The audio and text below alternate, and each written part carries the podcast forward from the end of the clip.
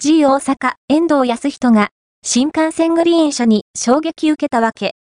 清水、権田修一も言及、ガンバ大阪、ジュビロ岩田などでプレーし、2023シーズン限りで現役引退した遠藤康人氏、現 G 大阪コーチが、新幹線グリーン車での移動に言及。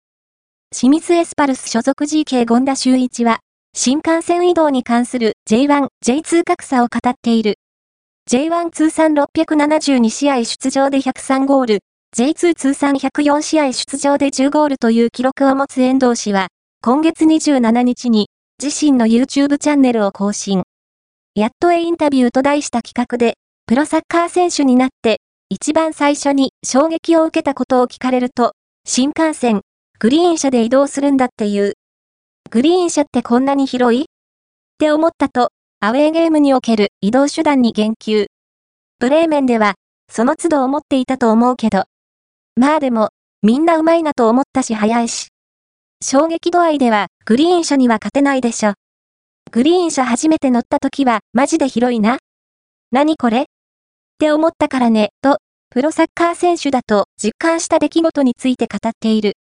J リーガーの移動手段に関しては、ゴンダが今月18日放送のフジテレビ系ワイドなショーに出演した時に興味深いコメントを残していた。今季も J2 の舞台で戦う同選手は MC の東野幸治氏から J1 と J2 で移動手段とか全然違いますかと聞かれると全然違います。J1 はグリーン車、J2 だと指定席で移動ですと回答。岩尾望む氏から自分でお金を足してグリーン車に乗ることはないんですか？と突っ込まれると、僕はチーム内で最年長ですけど、そこは逆にチームみんなで一緒に移動するってことを大事にと、チームを引っ張る選手としての自覚を強調している。遠藤氏は、キャリアの大半を J1 の舞台で戦ってきたが、G 大阪在籍時に1年間、岩田在籍時には、現役ラストイヤーも含めて、2年半にわたり J2 でプレーしていた。